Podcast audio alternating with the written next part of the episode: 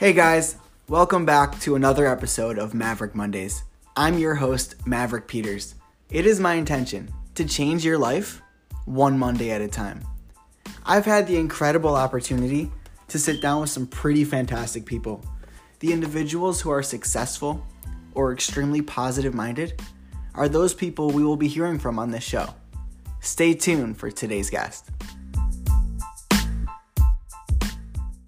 A couple months ago, I reached out to about 15 of my friends from elementary school. I asked them who they remembered to be their top two favorite teachers. And to my utter amazement, everyone unanimously mentioned a specific teacher, either as their first or their second favorite. When I realized this, I knew I had to bring in this teacher and ask him what made him so special.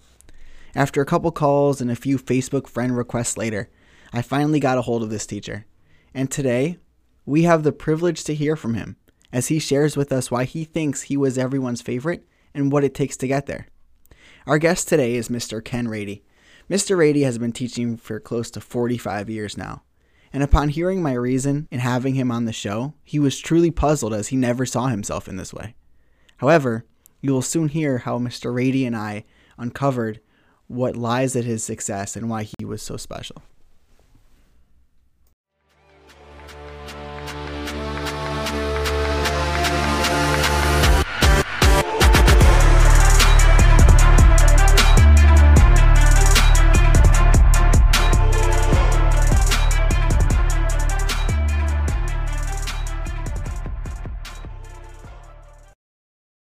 How did teaching become a passion? What was your first teaching job? What was that like? Uh, my first teaching job was in a place called Bedford, Ohio. I taught at an elementary school. I was a sixth grade teacher, and it just it was when you when you were a teacher, a beginning teacher in my generation, you weren't taught a whole lot about how to be a teacher. Uh, the qualifications that you need to be a teacher right now to get a certificate are so so much more rigorous than they were in our day and age. If you just basically showed up and got a degree, you could be a teacher. And I started off, I knew nothing, and I had some teachers that I had a principal and I had a teacher that were incredible mentors to me. They just gave me great ideas and they really fostered the idea of being a good teacher, especially my principal at that time. His name was Dr. Paul Payros. And he would just play mind games with you, and you never knew where he was coming from. And he always made you think. And then I noticed that with the kids, you know, there seemed to be something, you know, a connection that you could make with kids, you know, by doing little things outside the classroom. It got kids to do more inside the classroom, and it became more of a, you could really be an advocate for people by being a teacher, and that, I think that was the hook that got me. Clearly, you're fantastic at at uh, conveying material and get keeping them interested. Did that start from anything, or is that just an inborn? No, that's not inborn. Uh, I was far from uh, being the perfect child all the way through school. Uh, it comes very simply from Mr. Rish, the gentleman that said, "Hey, why don't you be a teacher?" Uh, by the time I started teaching, I thought of where would I be without his influence, without all the guidance he had given me through the years on you know choices that I made life wise. And you know we still have breakfast and dinner you know a couple times a year. We still talk on the phone, and uh, I would have been lost without him. I don't know where I would have ended up. It's all because of him. I, I basically had the goal. Uh, every year I started teaching.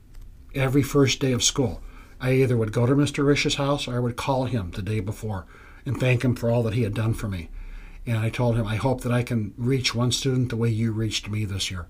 And that was my goal, that he had done so much for me. And once I, you know, went through the student teaching experience in my, you know, first couple years at Bedford, and I thought, you know, maybe in some simple way I was com- I wasn't coming close to what Coach Rishi did for me, but I could see that that was a possibility. And it was it was kind of interesting because, uh, you know, our generation being new to technology and you know cell phones and Facebook and things like that, you don't you hope that you made a connection with kids and that it would be that you did okay. And my words with my first year class were, you know, you taught me more than I could ever have taught you. But we all connected on Facebook about four years ago. And it was kind of cool because it was a new experience for me. I got on Facebook so I wouldn't miss anything going on with my grandkids that were born about that time And my first class was 25, 24 kids. And we all got together. A lot of us got together. I think there were 13 of us that got together for dinner. And this was, you know, they're 52, 53 years old at the time. And it just floored me that they would even want to sit down with you. And so that that that was a good feeling that, you know, hopefully you did have that impact on kids. And if they wanted to come back and see you after all those years, then that that, that spoke to me. That that made me feel good. That maybe I, in a small way, was Mr. Risch. That's interesting. So, did you ever have an image of yourself or a goal that you wanted to be a great teacher or just a, a teacher that got the job done? It's an evolutionary process. You grow in every phase of life, and in this career, you continue to grow. And as long as a teacher remains open to new ideas and doesn't think they have the answer to everything is willing to grow, they continue to grow. And I think I was all the way through my 33 years in public school blessed to be with teachers that had new new energy, new ideas, and I had administrators that put me in situations that allowed me to grow as an individual and forced me out of my comfort zone and made me explore new areas that well I wish I had done this 10 years ago.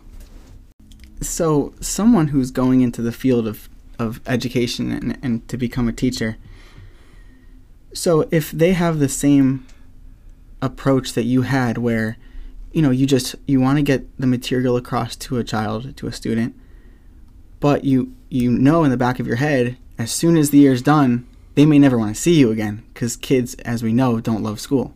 So how does a teacher stay motivated in that kind of setting? One stay out of the teacher's lounge. Spend your lunch with kids spend time getting to know your kids and if you make the effort to personally try to know them outside of school and know what their interests are, then they might be a little bit more interested in what you're trying to teach in class. When I reflect on um, my time in your class, one of the first things outside of class that we talked about, um, I think I was a seventh grader, you asked me, I don't know how it came up, but somehow wrestling came up, and my family's big in wrestling. And you asked me what my favorite move was. And this was after school. I was waiting for my ride. And I don't know if you remember this or not. Fireman's. A fireman's carry. Yes. So I said, Mr. Rady, a fireman's carry is my go to, my go to takedown. And he said, All right, show me how you set it up. And in the hallway, there were other teachers around. I showed you how I how I set up my fireman's carry. A simple middle schooler. That's that's all I was. I'm no decorated athlete whatsoever. But to me, that was the coolest thing. If that a teacher could connect to me on that kind of level is just like that's it. You're you're already number one in my books. So I mean, I definitely see that when you say connecting with children outside of class, how it has an impact. If if there was no Mr. Rish in your life, or if someone else, if a friend would have said, "Hey, you know, you should really go into teaching, or you should really do this," would you have listened to them, or was it be only because you looked up to this person? It was only because it was Mr. Rish. Okay. So I would I truly believe that had I uh, I don't know where I would have ended up. I don't think I would. I know I would not have looked at teaching at all. It was not even on my radar. He put it on my radar, and again, because I honored his words, I gave it a look. But I probably would be working in a warehouse. Well, I mean that shows you the the power of influence, right? When you look up to someone, and they suggest something, and then you take it, you know that could be life changing. So in the classroom, over the years, how has the setting changed? From you started teaching in what year? I started teaching in 1975. This is my 43rd year of teaching. Okay, so in the 70s, what did the classroom look like compared to 2019? Is it different? Is it the same? How do kids behave? How do kids pick up information? That's a really good question. Classroom settings and philosophies, as I was forced to do as a teacher, have evolved and how to reach kids, how to present material, how to engage kids in the subject matter, that has so evolved on a positive nature that that's that's a really large difference that I see over my career. Cooperation between teachers in public school has really changed. Uh, before it was like you were in your own. I was a self contained teacher. I might talk to another adult maybe twice or three times during the day, and I had the same kids all day long.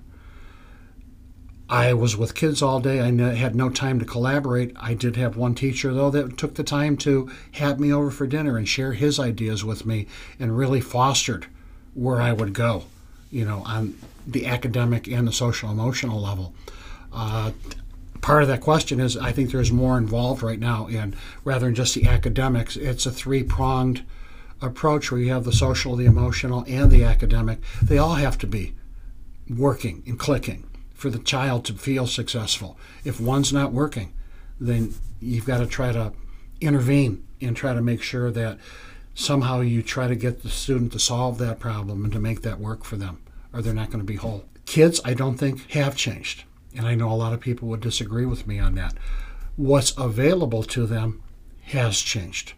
I think uh, technology has really changed students' approach to the world and I think it takes incredible parenting to work your kids through this day and age to keep them away from things that you don't want them to be exposed to at a young age. Uh, I know my daughter and my son-in-law are doing a great job with my grandkids. Of they limit screen time, even though the kids are very young. They're they're very attuned. They're both teachers, and they're they're both attuned to. You know, it's an easy way to parent your child is to okay, I want some time to myself. Here's the screen go play a game for the next two hours. And I'm not saying all parents do that, but I think kids spend their involvement in social activities, I think, has changed because of technology. And I, I see that as you know one of the biggest changes in kids. Are kids behaving differently? No, I don't see that at all. I kids are as fabulous as, as they always have been, and they're as open to ideas as they've always been. Okay, so have you heard the term millennial? Yes. Okay, so any child born from I think it's like 1980 till the present, society has coined this term. Do you think children changed in that respect? Do you see millennial behavior in the classroom, or is that is that not a thing? I don't see it as a thing. I see kids that are still motivated to do what they need to in the classroom, and I see with my own kids, I don't see that. There's one kid who's not motivated. There's some kind of rain cloud over his head as a teacher, what do you do to get that kid upbeat or into the into the class? Not always a possibility, but I think a teacher needs to try to find out why that cloud is hanging over their head. You know, find out is it a family problem? Is it a health problem? What's going on at home? Obviously, your first step is once you notice that is to contact the parents, see if they can give you any information uh, to help understand what their child is going through. You could talk to their former teachers to find out if this was a problem in the past. You try to do a history without them understanding that you're doing that or being aware that you're doing that. Try to figure out what the problem is. And then you try to very gently slide yourself into that situation and slide into a conversation with that child outside of classroom as to hey you know how is how are things going at home and maybe they'll open up to you or not. But you try to you try to gain a trust with that child to show that you are interested with them before you actually try to get into having them open up about what the problem is. If you don't have their trust, then they're never going to open up to you. You try to show them that you're on your on their side. And that that sense of comfort that they have, you think that you know that's a big step. To, you hope it does. Yeah, yeah, you hope it is, and it it doesn't work all the time and it I would say maybe it doesn't work half the time, but you know you try. And so, what about a child who is not into the subject at hand? He's not into the class. He doesn't want to be there. Do you work with a kid like that? Do you just let him be? What do you do in that kind of situation? And, and I'm sure there's a bunch of different sub subcategories of what could be going on, right? He could just want to be wanting to go to recess or eat a snack. Absolutely, yes. But do you do you try and get that kid involved? Do you just let him be himself? Part of the process would be you try to make what you're teaching real and relevant and make it you try to sh- kids always have the right to ask why am i learning this? So before you start a unit you try to do something that sets the table that shows them why at least i think it's important and why they maybe should consider that it's important. And no that doesn't always work. And if a kid is not doing well one of my patent lanes right now is well we have a quiz coming up. We have a test coming up. These are what we're what we're going to be covering uh, to gain your mastery of what we're working on. If you're not interested in your grade, maybe your parents are. And that always gets a chuckle out of the kids. And you try to make them interested in doing what's right for them in the classroom, presenting themselves well, and gaining good habits to being successful in life. I think that's a big part of school is doing something that maybe you don't want to do, but you still know you gave it your best effort, your best shot, and there's there's a confidence that I think is built through that. You mentioned that in your after your first year of teaching, you said that I've learned more from you, and you were speaking to the students than you've learned from me. What are some of the things that you've picked up as a teacher over the years? I think one of the biggest changes I had to make is when you said how has my teaching changed over the years. I think a teacher when they began, at least I was, was I always had to prove that I knew the answer. So if I asked a kid a question and they hesitated and didn't answer the question, I'd have to tell them what the answer was. And I see that a lot with young teachers is we have this need to let jam it down their throats. And the hardest thing it was for me to learn was let the kids struggle. Put them in a position where, well, that's a good question. And then you answer their question with a question. And you try to lead their thought process to, well, how do I solve this? And in my area teaching science, science is all about problem solving. And so once I had a few good teachers show me that that's the way you needed to go, that changed that approach for me. Do you ever use that approach with adults? Where you're engrossed in a conversation and you want to you want to get something across to them like no it's like this facts are like this and then you use that little method. No but you become more of a listener. Okay.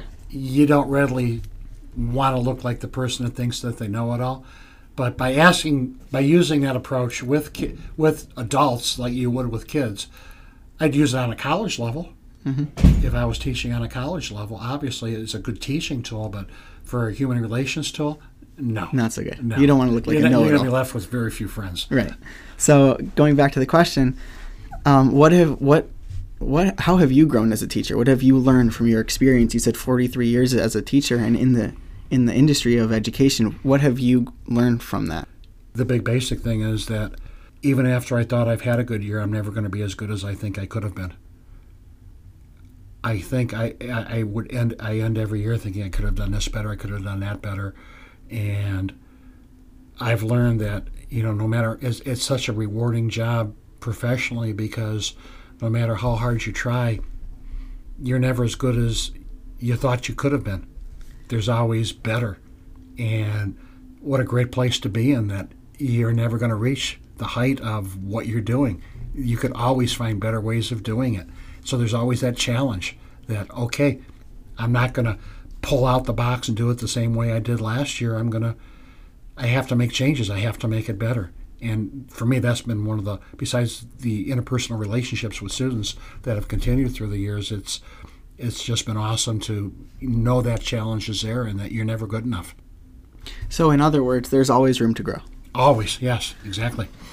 When you wake up in the morning, so to me, you're a very positive minded person.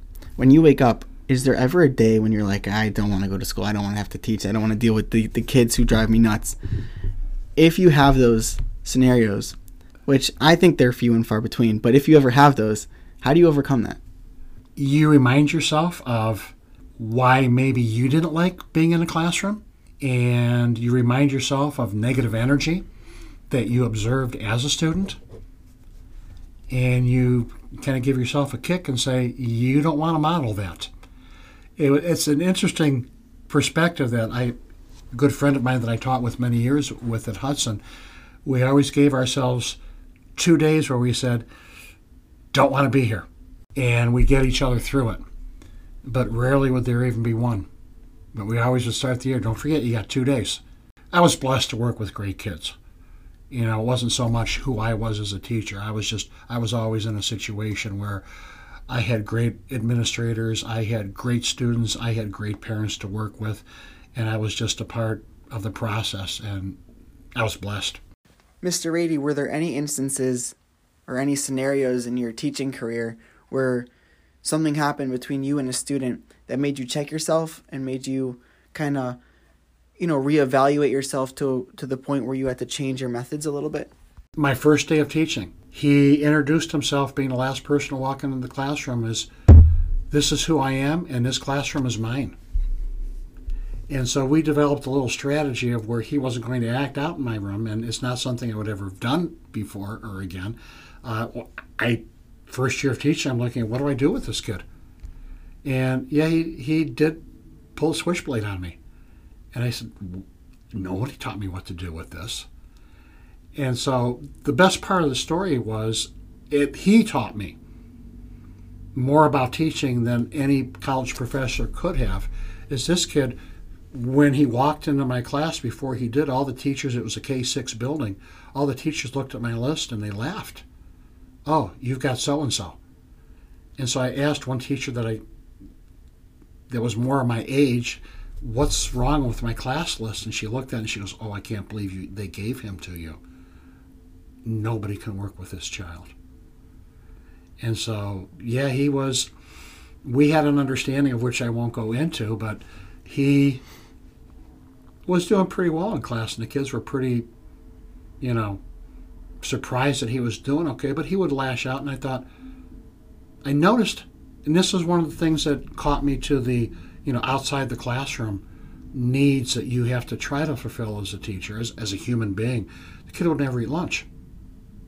And it was a, you know, lower middle class neighborhood, so he, his dress wasn't noticeable, but when you started to look, he wasn't dressed as well as the other kids. And I noticed he wasn't eating lunch. And so one day I packed a lunch for him. And I said, There's a lunch behind the books back there if you want it. And he looked at me and says, I don't want your lunch. And so every day I would bring it in. He says, I don't want something that you brought yesterday. I said, No, I threw that out. I made a new lunch for you. And I found out, to get to the root of the story, that the kid was homeless. He and his mom lived in a car. I after I noticed he wasn't eating lunch, and then he started to eat lunch, and then he started to do better in my classroom, just because it was an act of kindness that he said, okay, maybe I'll try to do a little bit more. I went to the house and knocked on the door, and his aunt answered the door, and she said, no, I kicked them out of the house six months ago. In the wintertime, they were living in a car. Wow. And so when you understand, you know, nobody knew that nobody had ever checked on the address. When you, I was lucky to find out that this is what he was going through, and I felt bad because it was a K six building. Uh, in seventh grade, I went to check on him a few times at where he went to middle school. It seemed like he was doing okay, and I lost contact with him, and I don't think it ended well for him. I'll end it on that, but I, I wish I would have kept.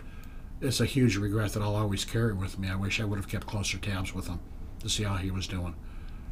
Do you have any advice for upcoming teachers, new teachers, uh, kids coming out of school with a degree in education, and they're excited? You know, they're gonna get a job somewhere, and they're gonna they're gonna start having an impact on on children's lives. Do you have any advice for them? Stay out of the teachers' lounge again. Uh, Why is that? Associate with positive people. Make sure that you try to find out who the kids think are the better teachers, find out why the kid why their students think those teachers are the better teachers, find out what it is that they do. Go. My first principal did this to me, and it was I was blessed that he did this. He made me go once every two months to observe who they thought was an excellent teacher. If your school will still let you do it, spend a day observing other teachers, finding out what do they do You'll find things that you like, you'll find things that you don't want to do. No matter what, it'll be a positive experience for you. Always go to national or state conventions. Always go to where new material is being presented, new ideas or new ways of approaching things are being presented. Always leave yourself wide open to what's new in the profession, what the new approaches are, what the new philosophy is. You may not agree with it, but you'll I never walked away from a convention or a conference that I didn't come out with multiple great ideas that I used in my class either that year or the year after. Once you get to that point, you've got your tenure, you've got you know your acceptance, and your job is pretty secure. That's at the point where you've got to have the professionalism to go out and force yourself to grow. So there is a difference that way between a doctor and a teacher, but I think in the beginning, it's incredibly rigorous for young teachers. I, I, I don't know what the statistics are, but I know they're quite high of the number of teachers that quit in their first five years because of the lack of pay and the lack of uh, you know, the, the amazing things that they have to go through to stay certified for their job. You when you ask what do I get up like in the morning is I I've never gotten up and said I got to go to work. This isn't something that I have to do. This is something that I want to do. And for me, I just I lucked into it. It was such such an unchosen path for me, and then to be able to be blessed for 43 years to say, I get to do this today. When I decided I was gonna reach out to you and sit down with you, it was only after some research that I that I conducted on my own, where I asked a bunch of friends, some former classmates, other people who graduated from the elementary school I went to, who were your top two favorite teachers, and like I mentioned before, you were on everyone's list. So, why do you think, in your opinion, what puts you on people's lists? And this is a this is a twofold question. Number one, why do you think you were on their list, and what does it take for a teacher to get on someone's list?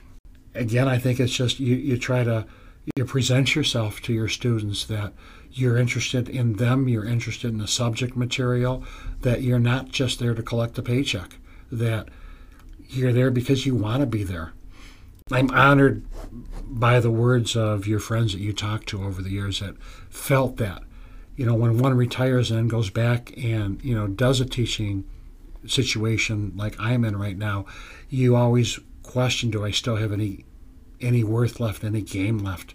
So I'm honored to hear that you know, they thought of me in that light. And I try to be positive in the classroom. I try to stay upbeat in the classroom.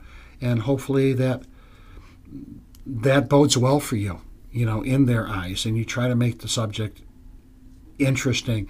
And I'm lucky to be teaching science because it's easier to make science in a seventh and eighth grade level an interesting subject because you have I'm blessed with a great science lab. I'm blessed with, you know, having materials in my science lab and you know, it's easy to do things that are engaging to the students that it's just not a sit down, shut up, read, let's go to the next chapter.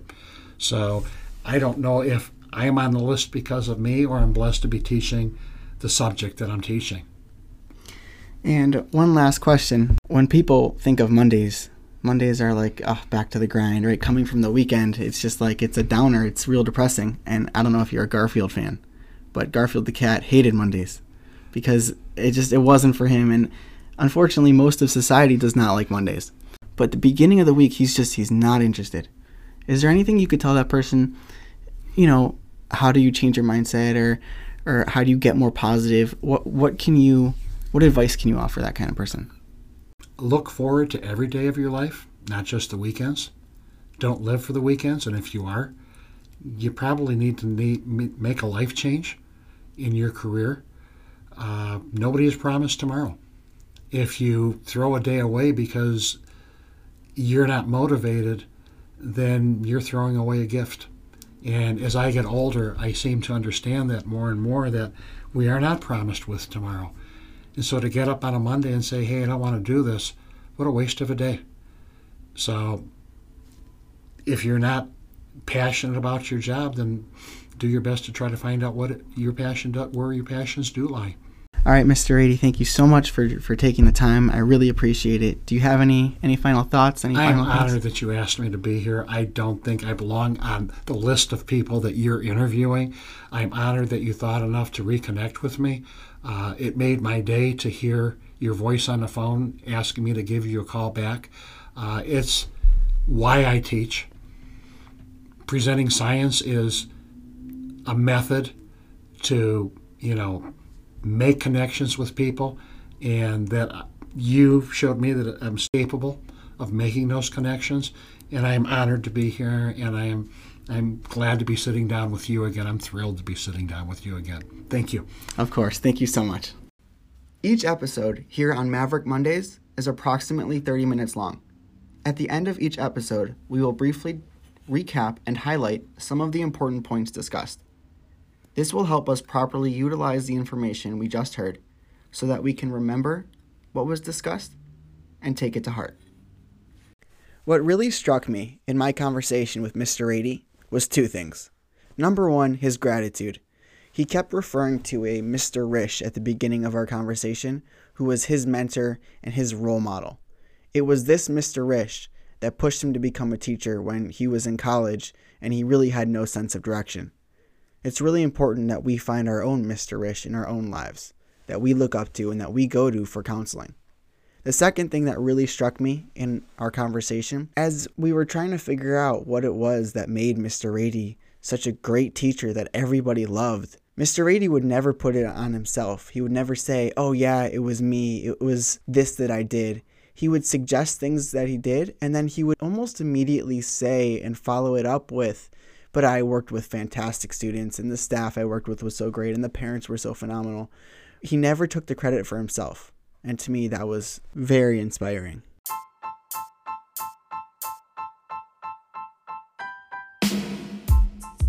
Here are some great takeaway points from our discussion. Number one, express your gratitude. Make sure the people in your life that support you and stand by you know how much they mean to you. Two, be willing to grow. More times than not, the field that you're in is always obtaining new energy and new ideas. Don't be afraid to try them out. Even if the methods that you're using currently work, stay open minded, try new things. 3. Make an effort to get to know someone else. 4.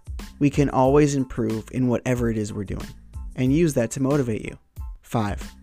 If you must, force yourself to grow. You'll thank yourself somewhere down the road. 6. Don't set yourself up for a life where you live for the weekends. And 7. Just like we do here on the Maverick Mondays podcast, learn from the greats around you. See how they work, analyze their techniques, and then try and be just like them or better. Thank you for joining us. The next step is for you to do your part. We heard some pretty amazing things being discussed. If you truly want to grow and become the best version of you, and yes, I mean the best version of you, listen to the episode twice, maybe even three times, and perhaps even take notes. These are priceless, key elements to achieving success and finding happiness even on the most depressing Monday. Thank you for joining us.